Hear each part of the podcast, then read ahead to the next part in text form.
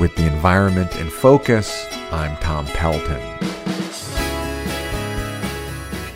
When I was about 10 years old, I bought an old wooden rowboat with $20 I saved up mowing the lawn. Its white paint was curling off in big flakes. It had no seat or oarlocks, and its ribs were beginning to rot. But my father helped me fix it up. Over several weekends in a warm June long ago, together we slathered strips of fiberglass and epoxy along the bottom to shore it up. I can still feel the feathery shards of glass prickling the undersides of my arms. We painted the hull gray, fashioned new ribs and seats, and bought brand new oars. Together, we dragged the reborn boat down to the river behind our house. And the next morning, with a mist on the water, I set off alone, rowing through a field of lily pads into a vast maze of swamplands and wooded islands. I got lost. The streams twisted back on themselves so often, I couldn't tell which way was home. When I rounded a bend and came across a pond fringed by willow trees, I imagined that it was a secret lake, probably seen by no explorer before me. Then I was startled to see something dark lurking just under the surface.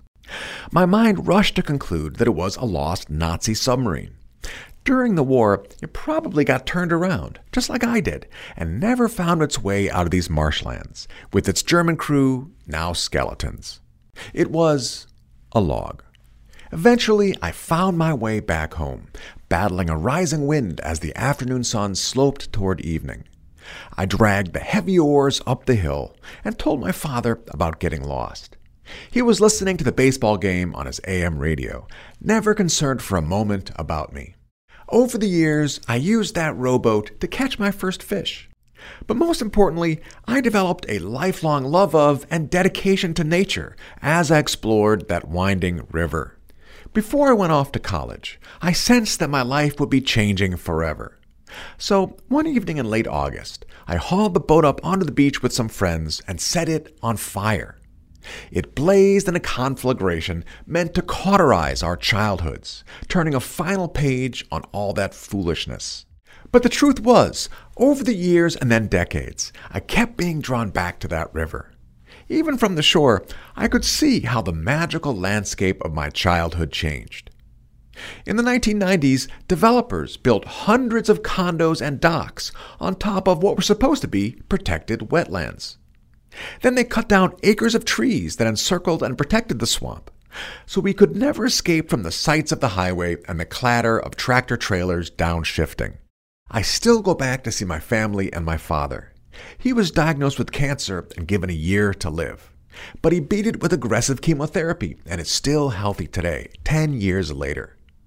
But the landscape that he introduced me to needs help.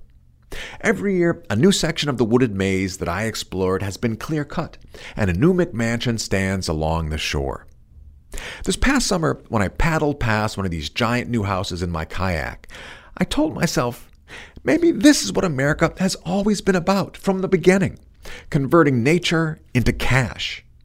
But then I thought, but America was also the birthplace of the whole idea of national parks and wilderness areas protected for the public, and the global environmental movement.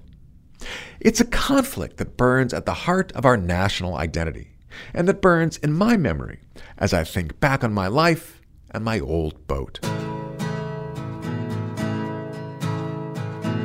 With the environment in focus, I'm Tom Pelton.